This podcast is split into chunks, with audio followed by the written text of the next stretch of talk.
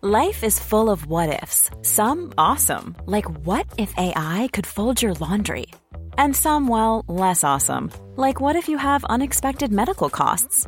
United Healthcare can help get you covered with Health Protector Guard fixed indemnity insurance plans. They supplement your primary plan to help you manage out-of-pocket costs. No deductibles, no enrollment periods, and especially no more what-ifs. Visit uh1.com to find the Health Protector Guard plan for you. Dit programma wordt mede mogelijk gemaakt door Toto. Ik wilde net zeggen, wat een rustige derde helft voor iemand met jouw uitstraling. Ja, maar ik ben... Nou ja, voordat ik kinderen had, kon ik in 5 minuten tot mezelf komen. Beste vertegenwoordigers van de media. Niet schrikken. Vitesse gaat vanaf nu voor de landstitel. Dat zijn er 4 en dan die 3 is 7. 21 is 5. Groningen speelt 2 keer 5-1 verliezen. Waarom stel je dan deze vraag? Ben ik nou degene die zo slim is of ben jij zo dom? Hallo allemaal, goed dat jullie weer zijn aangeschoven bij de persconferentie, waarin ik, Gijs de perschef, probeerde aanwezige journalisten enigszins in toom te houden, terwijl zij de gast het hemd van het lijf vragen over eigenlijk alles en niets, maar wel dingen die met voetbal te maken hebben. Ik zie dat de zaal zoals altijd matig bezet is. 2 jonge heren van de derde helft, aangevuld met vragen van onze digitale volgers. Aangeschoven is Korneel Evers. En we zullen het met Korneel hebben over SC Utrecht, het supporterschap en voetballiefde in het algemeen. En Korneel, ben je wel eens bij persconferenties geweest, maar dan aan de andere kant? Of niet? Ik heb nooit wat gevraagd, maar ik ben wel eens mee geweest op de perstribune. En dat ik daarna ook bij de persconferentie ben geweest, ja. Maar niks gevraagd?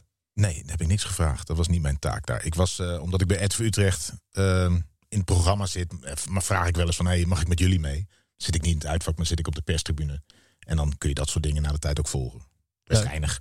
Best geinig. Ik ben benieuwd of deze keer ook geinig wordt. Voor de mensen die je niet kennen, je bent acteur, muzikant, cabaretier. Bij het grote publiek. Vooral bekend van feuten, brokstukken en de recente GTST en de Luizenmoeder. Af en toe een kleine Twitter-discussie, moeten we inmiddels zeggen.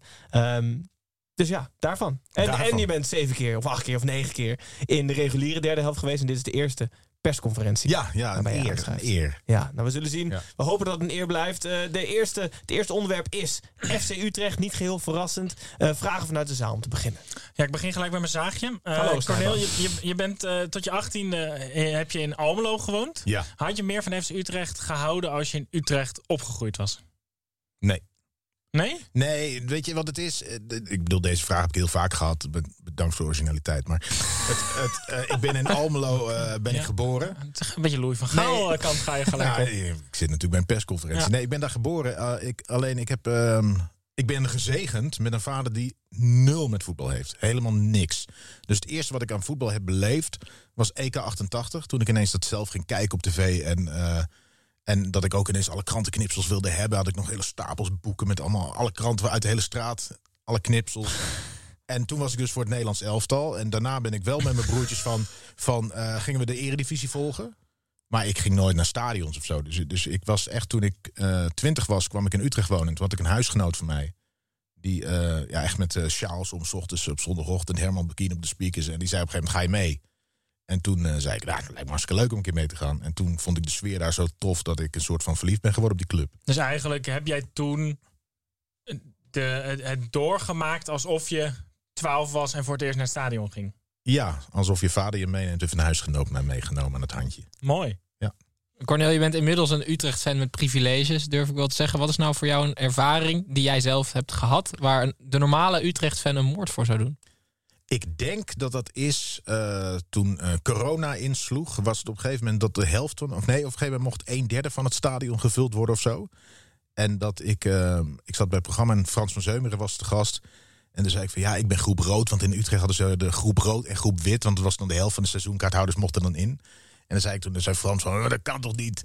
Ik zei, dat kan toch niet? Ik kan maar die wedstrijd in en die mag ik niet. Hij zei, dan zit je bij mij. Dus toen heb ik die wedstrijden in de Skybox naast Frans van Seumeren de wedstrijd beleefd. En hoe is dat daar? Dat is te gek. Ik bedoel, als je denkt dat je op de Bunnikside of op de Cityside zit en dan dingen hoort die je niet aan je kinderen kan vertellen. Dan kun je net zo goed als Frans van Seumeren gaan. Altijd tijdens de wedstrijd echt in een Utrecht-fan?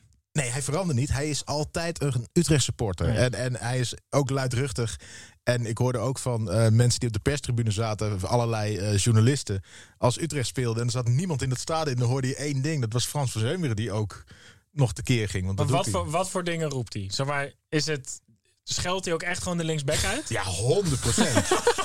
Nee, ja? Maar alles wat ik ook zou zeggen. Alles. En dat is heel fijn. En ja, maar jij roept ons, ontsla die linksback. En hij zegt gewoon, ik ga die linksback ontslaan. Nee, want hij heeft... Nee, zo Nou ja, bij wijze van spreken... Ja, bij wijze van spreken wel. Jongen, zegt hij ook heel veel. Dat is heel leuk. Hij zou prima zo'n Griekse clubeigenaar kunnen zijn. Ja, zeker. Gonnie zit altijd naast hem, zijn vrouw. En die kan wel een handje op zijn knie leggen van... Rustig maar. Ja. Dus... Ik ontsla hem wel. Ja, ik vertel het wel. Is er wel eens gepoogd door de club om jou een beetje voor propagandadoeleinden in te zetten die jou niet zo lagen? Ben je wel eens gebruikt door de club? Door jouw rol onder de supporters? Jouw rol onder de media? Ik ben wel voor heel veel dingen gevraagd om te doen. Mm-hmm. En ik heb ook wel eens nee gezegd. Kan je iets zeggen waar je nee tegen hebt gezegd? Ja, maar dat is nog meer als het dan... Weet je wel, dan is er een sponsor die ook toegesproken moet worden. En dat ik het toen op een gegeven moment wel een keer heb gezegd van... Hé, luister, je gaat nu ook niet de supporter vragen die toevallig ramenlapper is... om het hele stadion te lappen. En dan zegt, nee, maar je bent toch supporter? Mm-hmm. Dat is toch een eer om dat te doen? Dat ik op een gegeven moment wel dacht van... Ja, het is ook wel een beetje mijn werk. En... Maar af en toe, ze hebben wij ook wel eens gevraagd van... Ja, we hebben een conferentie en een Hans van Breukelen moet aangekondigd worden. En dan zeg ik, ja hoor, kom nu. Ik zie jou meer als een soort hooligan met hersens. Dus ik kan me ook voorstellen als Frans van Seumeren... allemaal bivakmutsen in zijn tuin heeft staan... dat hij zegt van, Korneel, kan je niet eventjes? Nee, dat niet. Frans van Seumeren staat met een bivakmuts... Hé, gooi die kon naar buiten, hoor! Ja. Gooi, doe eens open! Nee, ik ben geen hooligan. En... Nee. Krijg je wel eens appjes van mensen binnen de club?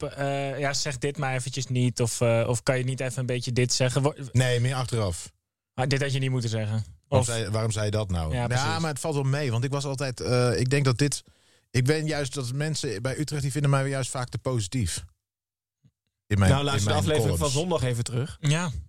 Ja, nee. Maar dat was nu dus. Toen zat Frans, die zat daar voor het eerst. En dat... Ook de rest van de programmamakers die zeiden van tevoren... dit wordt een leuke uitzending, want dit is de eerste keer... dat Korneel negatief naast Frans van Seumeren zit. Ja.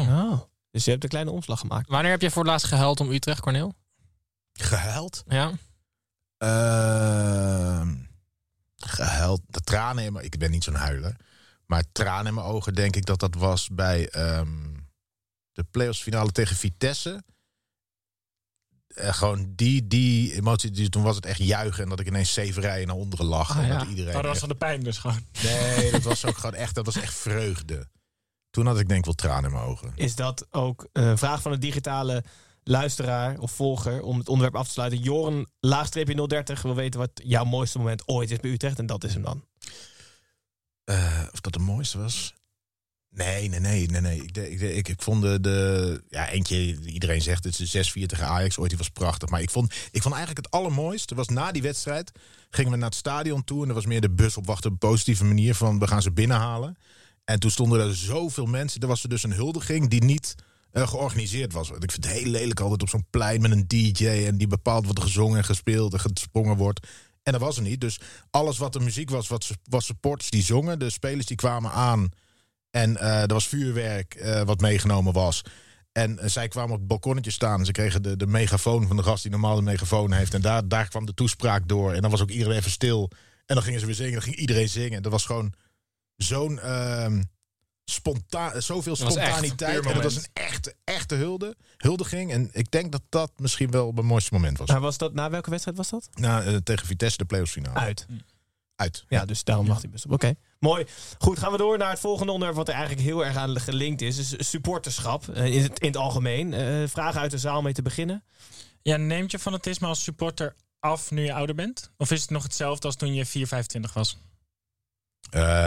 Nee, neem niet af. Je bedoelt fanatisme? Ja. Nee, dat neemt niet af. De vorm misschien wel een beetje. Hoe was de vorm en hoe is de vorm? Nou, ik heb jullie verteld. Ik zit altijd als je de tv kijkt, zo links achter de goal op tv. Mm-hmm.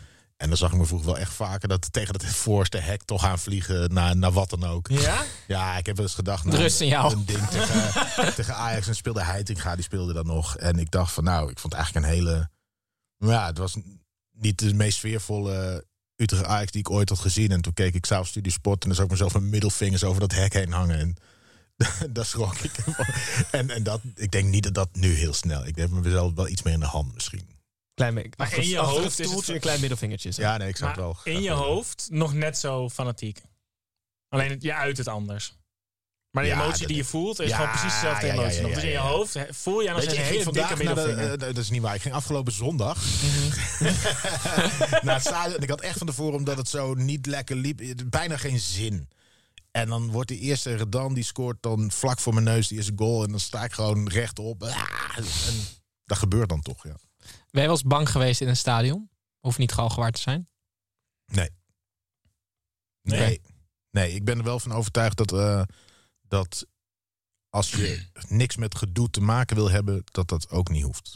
Nee, maar nu, niet per se qua gedoe, maar soms is het ook gewoon voor uitfans bijvoorbeeld heel slecht geregeld.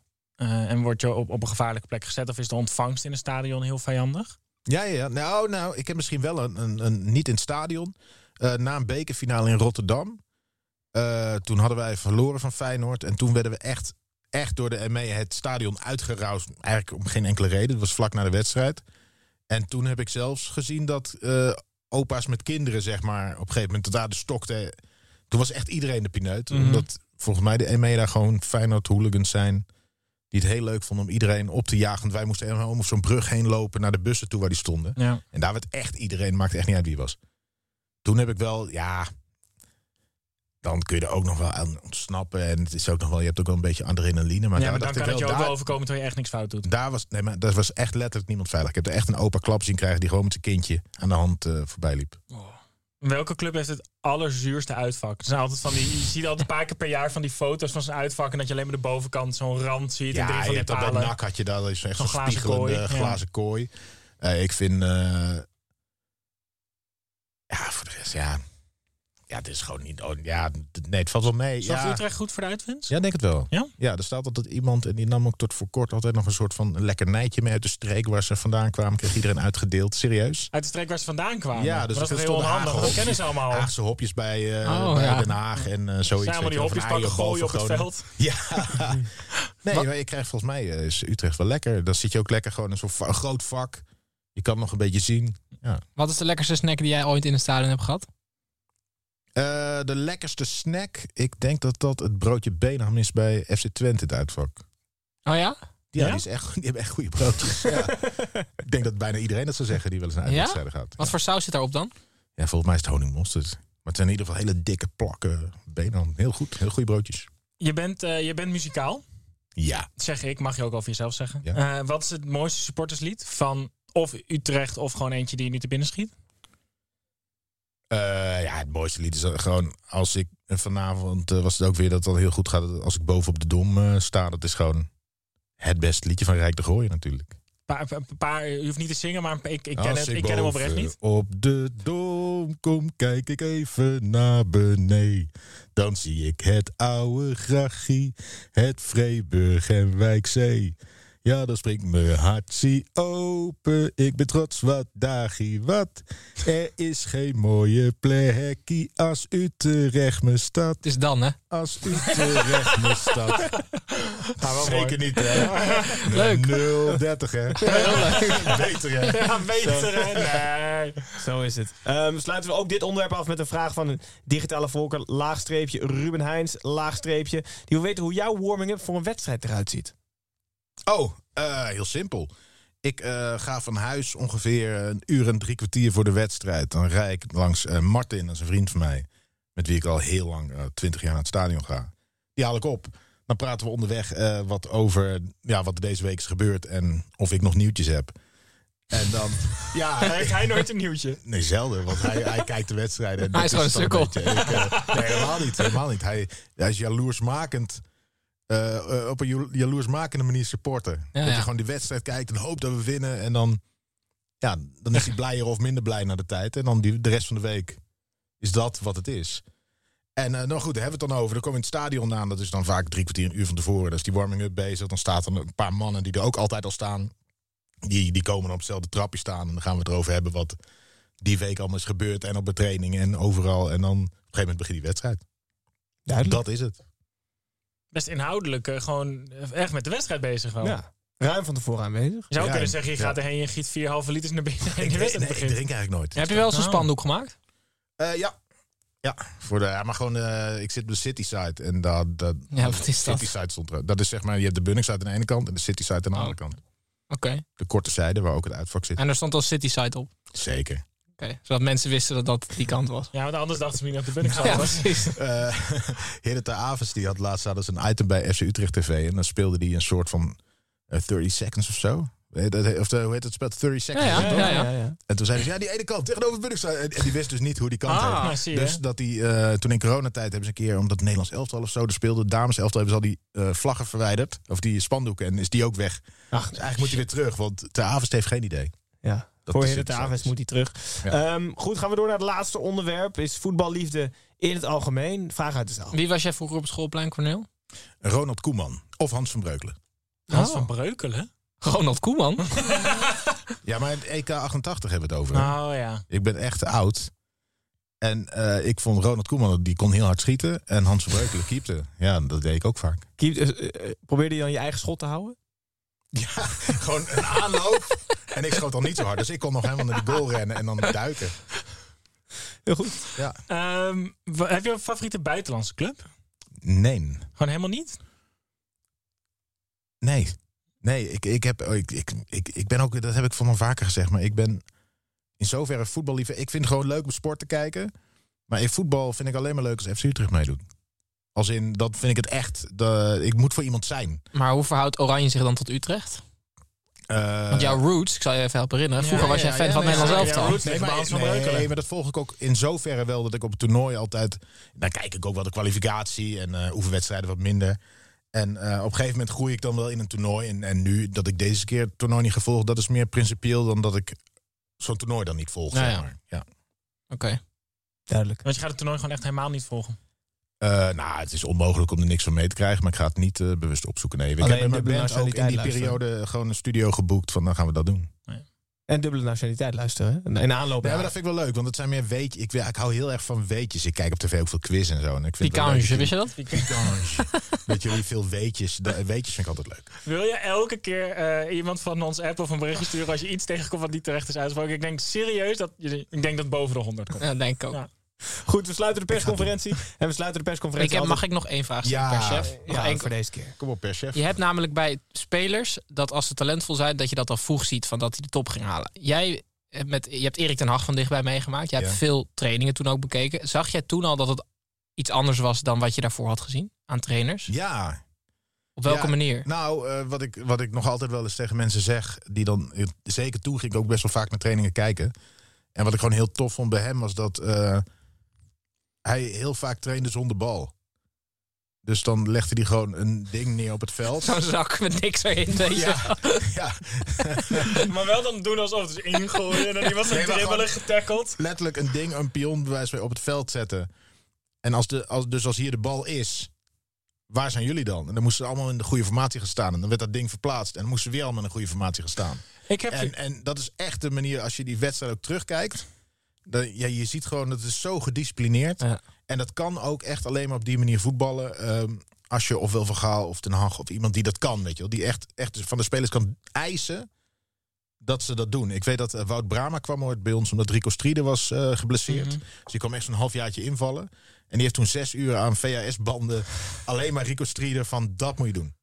Dus als hij daar staat, dan moet je dat doen. En als je zo, dat was echt een bijna maniakaal, maar wel heel effectief. Kan wel bij een bepaald type speler vooral. Want ik hoorde Peter Kruijs hetzelfde zeggen, dat Benitez dit altijd deed bij Liverpool. Dat Peter Kruijs vond dit het allerergste wat hij in zijn hele carrière had moeten doen. Want die dacht gewoon, dan sta ik dus op een veld met allemaal andere volwassen mannen. En dan legt er ergens iemand een pionnetje neer. Dan moeten al die volwassen mannen naar een andere plek rennen. Ja. Maar ja, het werkt wel als je het accepteert. Als je de club, als je de ploeg mee hebt, dan is het wel, dan kan het werken. Ja. Ja. Dus hij is de beste die je ooit hebt gezien daar. In Utrecht. Ja, zeker. Mag ik hem afsluiten, Tim? Graag, Gijs. We sluiten altijd af met één en dezelfde vraag aan iedereen, Korneel. Hoe ziet jouw ideale derde helft eruit. Dus je hebt of een ideale opname gehad of een ideale rol ergens gespeeld. Wat ga je doen?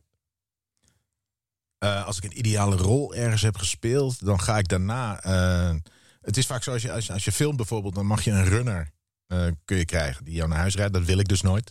Ik wil echt in mijn eentje in de auto en dan wel een podcast op of muziek of zo. En dan gewoon, dan stop ik tussendoor nog ergens bij een tankstation, ga ik even buiten zo zitten en dan even helemaal niks. En dan ben ik daar een kwartier gezeten en dan ga ik naar huis. Maar dat even dat momentje helemaal niks zo in je eentje, dat is ideaal. Lekker. Want dat horen we niet vaak. Ik denk dat dit niet zo was voordat je kinderen had. Nou, ik wilde net zeggen, wat een rustige derde helft voor iemand met jouw uitstraling. Ja, maar ik ben... Nou ja, voordat ik kinderen had, kon ik in 5 minuten tot mezelf komen. Nee, maar dat was ook wel zo. Ik hou heel erg van onder de mensen zijn. Maar ik vind het echt te gek om... Als tiener deed ik het al. Hadden we zo'n zwemvijver vlak bij wijk wonen. En als het dan niet in de zomer was, dus als het heel rustig daar was... ging ik daar soms af en toe met mijn eentje gewoon even niks. Als jij wil dat we weggaan, moet je gewoon zeggen. Hij had al 3 keer afgekondigd. Ik zat er al op te wachten. Ik ga bij deze afkondigen. Dankjewel voor de persconferentie, Korneel. Dankjewel journalisten, dankjewel digitale volgers, kijkers, luisteraars. De komende dagen kan je gewoon derde helft blijven luisteren. Want dubbele nationaliteit volgt zichzelf in rap tempo op. De weg naar het WK. Elke dag een nieuwe aflevering. En we blijven ook gewoon de Eredivisie doen. Op zondag de reguliere aflevering. En op woensdag de persconferentie. Dus... ja, een tsunami. Komt dat zien, komt dat horen. En volg ons en doe alle andere dingen die je met ons wilt doen. Heel goed. Dat zien jullie volgende keer. Oké. Dank jullie wel. Dag.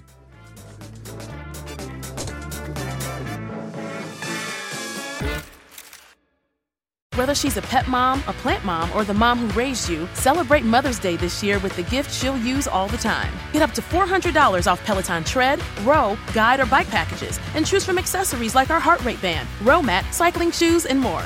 This is the perfect gift for mom to explore what gets her moving. Whether she has 5 or 20 minutes, she can choose from classes like techno rides, country walks, or an 80s row. All access membership and guide membership separate. Offer ends May 14th, 2023. Excludes Peloton Tread, Row, Bike, and Bike Plus Basics and Peloton Guide Standalone. See additional terms at onepeloton.com. Mom deserves the best, and there's no better place to shop for Mother's Day than Whole Foods Market. They're your destination for unbeatable savings, from premium gifts to show-stopping flowers and irresistible desserts. Start by saving 33% with Prime on all body care and candles. Then get a 15-stem bunch of tulips for just $9.99 each with Prime. Round out Mom's menu with festive rosé, irresistible berry chantilly cake, and more special treats. Come celebrate Mother's Day at Whole Foods Market.